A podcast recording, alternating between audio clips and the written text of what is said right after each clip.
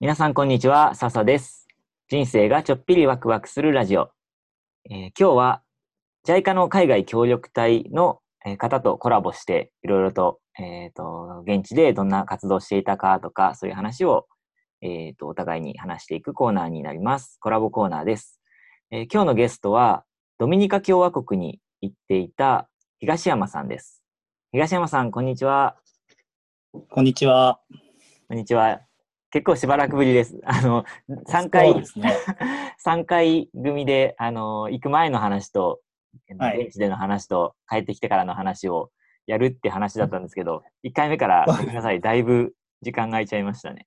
いえいえ、こちらこそありがとうございます。じゃあ、えー前回、えーはい協力隊に行くまでの話をしましたので、あもし、はいあのこれ聞いてくださってる方がいたら、ぜひその回も後ほど聞いてほしいんですけども、今日はドミニカ共和国、あ僕で言ったらパプアニューギニアに行っていた時のお話をお互いにしていこうかなと思います。よろしくお願はいいし、ます。お願いします。えっと、僕、パプアの話は結構ラジオで喋っちゃってるんで、また後ですね後でするかもしれないですけど、ちょっとドミニカの国のことを、どんな国かとか、話す言語とか、どんな人人たちをどんな人たちかとか、どどんな文化があるかとか、いろいろと簡単に喋ってもらっていいですか？はい、わかりました。とドミニカは、えっと、まあ、南米大陸と、まあ、アメリカ大陸っていうか、まあ、間くらいの中米って言われてるエリアにあって、島国です。うんうん。で、その島なんですけれども、島は二分されていて、えー一つがハイチという国と、で、もう一つが私の言っていたドミニカ共和国という国になっています。で、まあ、話す言葉はスペイン語なので、まあ、そこは本当に南米の方とかなり、えー共通しているところかなと思います。で、人口も1000万人ぐらいで、その中に私が、えー支援していた日系人の方々がいるんですけど、大体1000人弱ぐらいと当時は言われていました。で、まあその中に、えー日本語教育、まあ、日系人が、まあ、日本語を継承していこうっていうような取り組みがあって、私はそこのお日系人がまあ所属する、まあ、学校というかクラスに、うんうんえー日本語教師として、まあ、支援をしていたっていうようなところですね。まあ、一応私のプロフィールをおさらいと、あとドミニカの、まあ、簡単な概要としてはこんなところですかね。ああ、なるほど。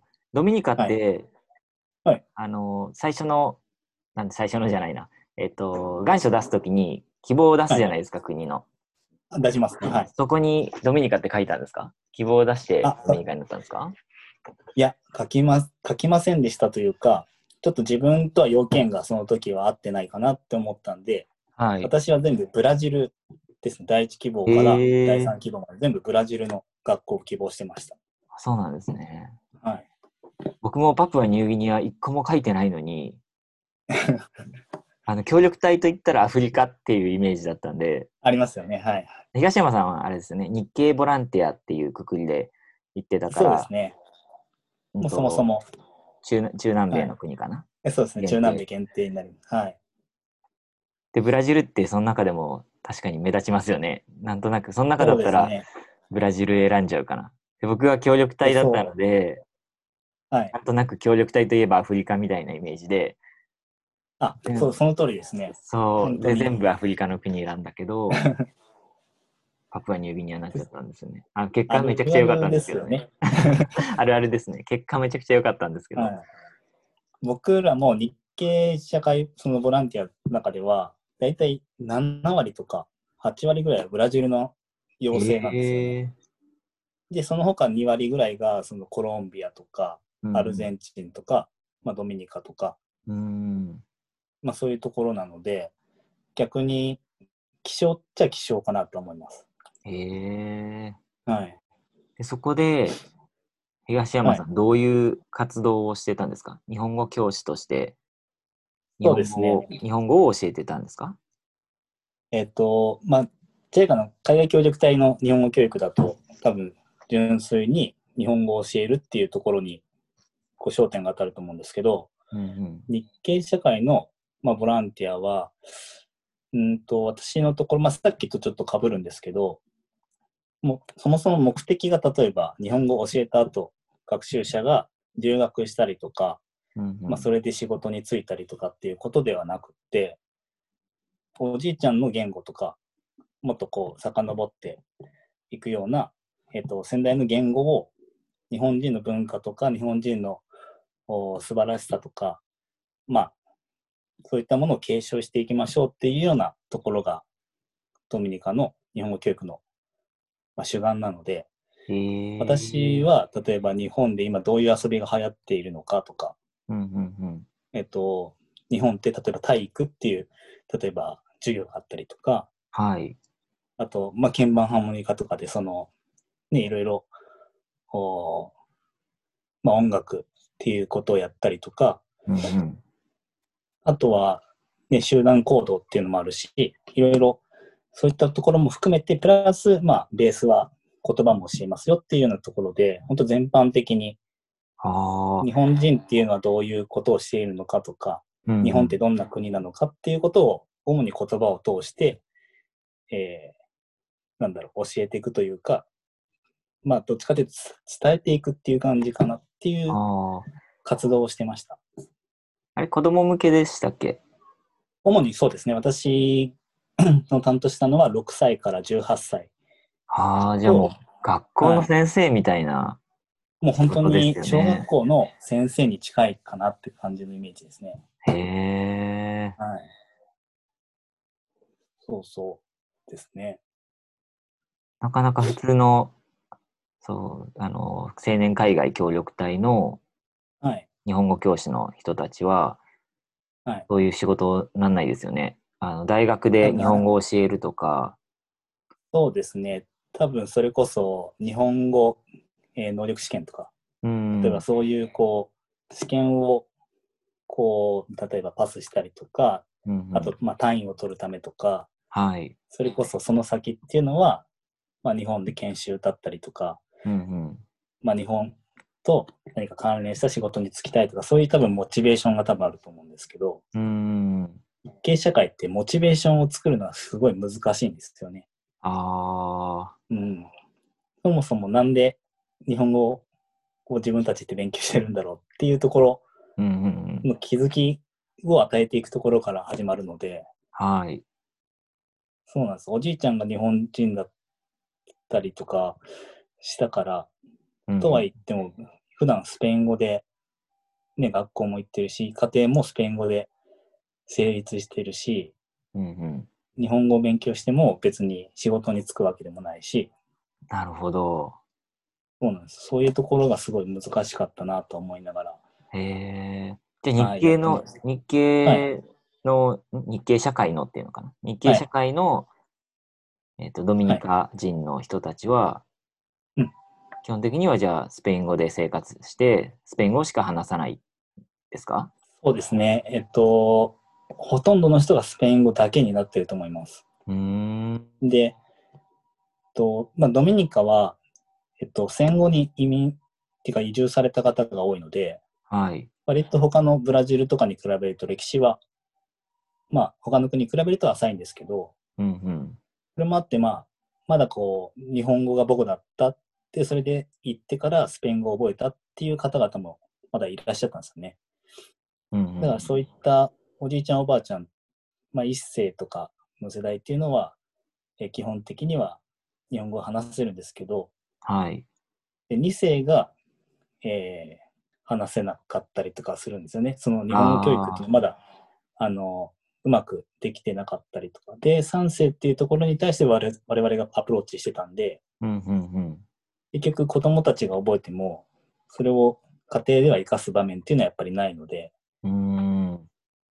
それで、なんですよね、私たちもやってたんですけど、あの、お父さんお母さんの世代にもきちんとやっていこうってことで、あの、お父さんお母さんの中から学習者っていうか、募集して、それで、あの、やってました。だから、まんべんなく、大人のクラスもやってなる、ほど。うんうん。はい。日本語がなるべく身近になるようにっていうような感じですね。へえ。頑張ってました。はい。なるほど。うん。え、ドミニカ、ちょっと話変わってもいいですか、いい今で、す、いいです。はい。活動の話いろいろしてもらったんですけど、はい。ドミニカってどんな国って僕まだ全然イメージがついてなくて、あいわあ、ゆる。中南米のなんかラテンな雰囲気なんですか、ジャマイカとか。そうですね。ラテン、まあ、まさにラテンですね。で、あと、いよく、えっ、と、イメージというか、いうのがカリブ海に面しているので、はい。本当に海が綺麗というか、うん。すごいそういううところですね。あー本当にラ海テン海いいですよね。海いいですね。本当にリゾート地とかがたくさんあって。ああ、あのん。途上国で生活してると、はい。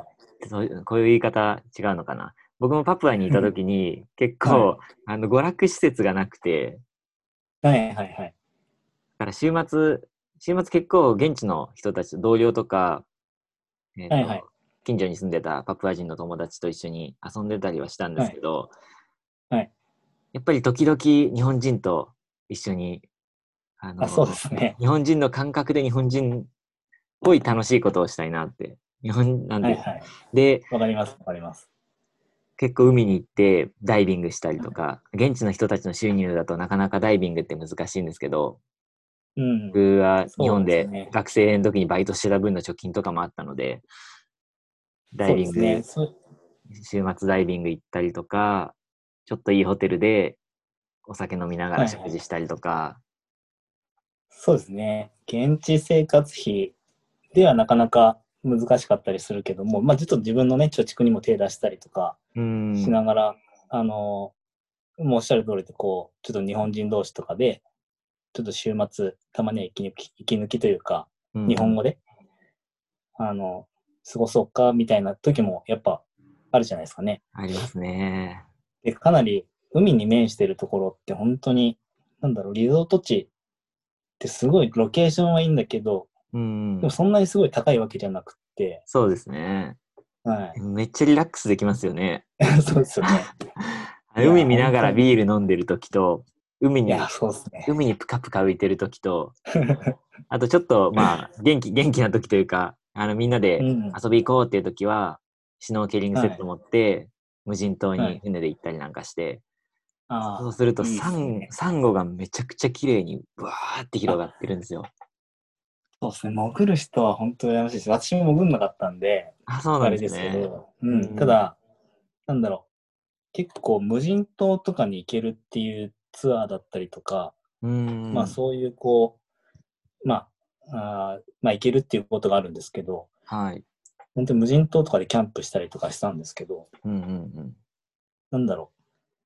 本当に非日常的というか、うん。うん。なんか、想像以上にリラリラックスできる、なんか興奮しながらリラックスできるみたいな、まあちょっと不思議な、たまに、たまにそういうとこ行くと本当いいですよね。そうですよね。本当最高の感覚だなって、うんうん。はい、思いましたね。結構普段は忙しくさせてもらってたんで、うん。本当に、まあ学校が休みの時とか、そういう時によく行ってましたね。うんうん。うん。あの、ドミニカの人とどっか遊びに行ったりとかもしました、週末遊んだり。で私はやっぱりね、日系人の方と、こう出かけたりっていうことがやっぱ多かったですね。ああ、でも日系人もうん。はい。ボリボリビアじゃないや。えっ、と、ドミニ、ドミニカ人ですよね。えっと、そうですね。ただ、まあ、難しいところではありますね。そのアイデンティティ的なところと。国籍とかっていうところの差を埋めたり、まあだったら例えば子供から自分は、うん私は日本人ですか？ドミニカ人ですか？って私に質問されたりとかってこともあって、えいー、どうやって答えるんですか、それは。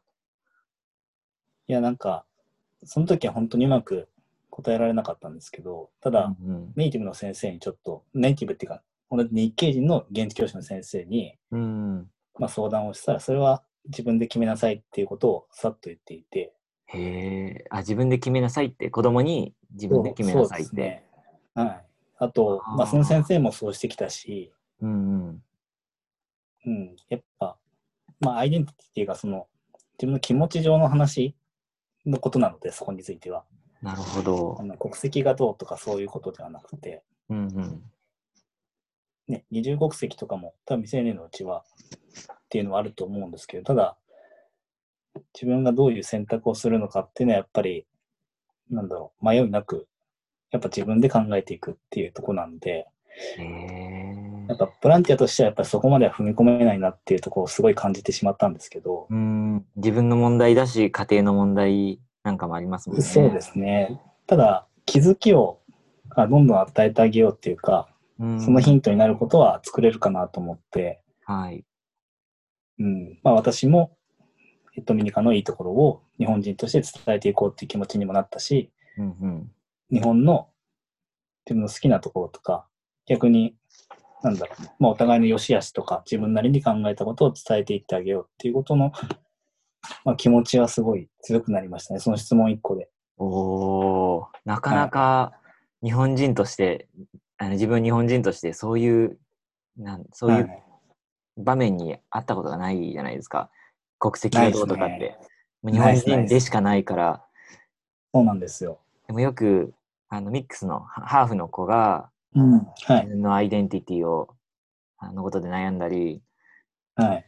帰国子女の子が日本語がうんうまく話せなかった時に、はい。私は何人なんだろうって悩んだりっていうような、そんな話は人から人づてですけど聞いたことがあるんで、日系社会でも問題があるんだってすごくびっくりでした。多分、真面目に日本語だったり日本の文化っていうのを自分の中に取り込めば取り込むほどそういう気持ちが多分生まれてくるかなって気がして、うんうん。多分普段の生活とまたダブルスタンダードがだんだんこう、どんどん起きてくるんでしょうね、きっとなる。ほど。そう。だから、自分が、まあだからそのせネイティブのっていうかその現地教師の先生の言葉もそうでしたけど、はい。なんか決して突き放すわけじゃなかったんですよね。うんうん。なんかこう、身近だからっていうか自分も経験してるからこそ、すっとそういう自分で考えるべきなのかなっていう話をしていて、うーん。でもその深みってまだ自分にはやっぱ出せないなっていうか、やっぱ自分が経験したことのないことなので、そうですね。うん、その日系のはい学校の先生は日系のドミニカ人はいなんですか、そうですね。あのーまあ、本当に、そうですね。まあど、どっちっていう話でもないんですけど、まあ、普通に日系人というくくりで言えば、えーそうですね。日系人の先生が何人かいるんですけど、純粋なドミニカ人の先生もいるんですか？まあね、いないですね。ええちょっとまだうん。まだね、あの、もやもやしてうん。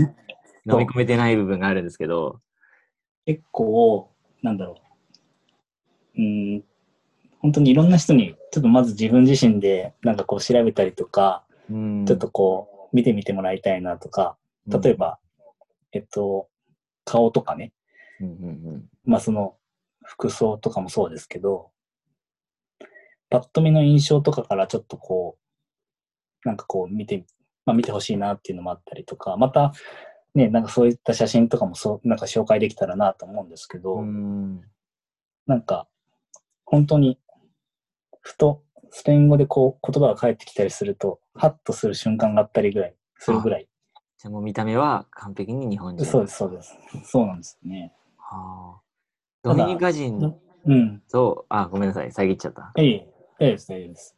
ドミニカ人と日系のドミニカ人は、はいはいここはこれ、あんま聞かない方がいいのかな聞こあの答えられる範囲でいいんですけど、はい。あんまり仲は良くないんですか？いやいやいや、とても仲いいですね。その日系の方と純粋なはい。ドミニカの方で結婚することも、あの友達としてそうです。ドミニカは特に多い。ドミニカは特に多いと思います。うーん。えっと、もう、2世からも、あの、何ですか、国際結婚というか、はい。なってるんで、うんうん。3世の子供たちはやっぱり、あの、両方ありますね。ラテン気質もあれば、日本人的なところもあって、顔もそうなんですけど、やっぱり、えっと、ミックスしてるというか、それがわかるような雰囲気にはなってくるので、うん。もう、日本人同士で結婚してる人の方が少ないですね。もうほぼほぼほぼいないんじゃないかな。はい。だから、もうほとんど90何パーセント多分、ドミニカ人と結婚して。うんうん。だけど、それの後がすごいのは、やっぱり、なんだろう。その奥さん、旦那さんっていうか、そのドミニカ人の、その配偶者っていうか、うん方たちがすごい協力的うんなところがすごいですね。その日系社会に対しても、あ、そうなんですね。そう、イベントに対して積極的に手伝ってくれたりとか、はい。あの、学校で、例えば、うん、例えばマナーとか、その、ね、その態度が少し荒れてる時とかうん。も、あの、教室に入り込んでくれて、ちゃんあそうとなんですね。自分の子供注意してくれたりとか、うんうん。どっちかっていうと教師、わ私たちと一緒にこう、やっていこうっていうスタンスが強かったんで、はい。すごい心強かったですね。過保護とか本当になくって、うんうんうん、やっぱ私たちと一緒にあの日系社会作っていこうっていう子供たちにちゃんとね、どういった姿勢を持ってもらいたいのかっていうのが、それは別にドミニカ人であっても日系人であっても、それは感じてて、それはすごいなと思いました。はあ、なるほど。うん。はい。あ、そろそろ30分ぐらい経っちゃいますね。早いですねう。わー、早いですね。いやー、本当めちゃくちゃ面白いっていう、 interesting の方の面白い話があ、いろいろと聞きました。ちょっとももっともっとドミニカの話いろいろ聞きたいので、ぜひ次回、ドミニカの良い良いとこ紹介とか、あの、さっきああ。ドミニカのいいとこ日本人に伝えたり、日本のいいところをドミニカ人に伝えたりはいはいって話してたんで、ちょっと日系社会から離れてっていうような感じでそうですねもいいですね。次のトピックは、じゃあぜひドミニカの良いところ、あの僕もパプアのいいところをいくつか紹介できるように 準備しておくので、はい ぜひぜひ教えてくおださい。願いします。はい。ありがとうございます了。解です。ありがとうございます。はい。では、最後までラジオを聞いてくださった皆さん、本当にありがとうございました。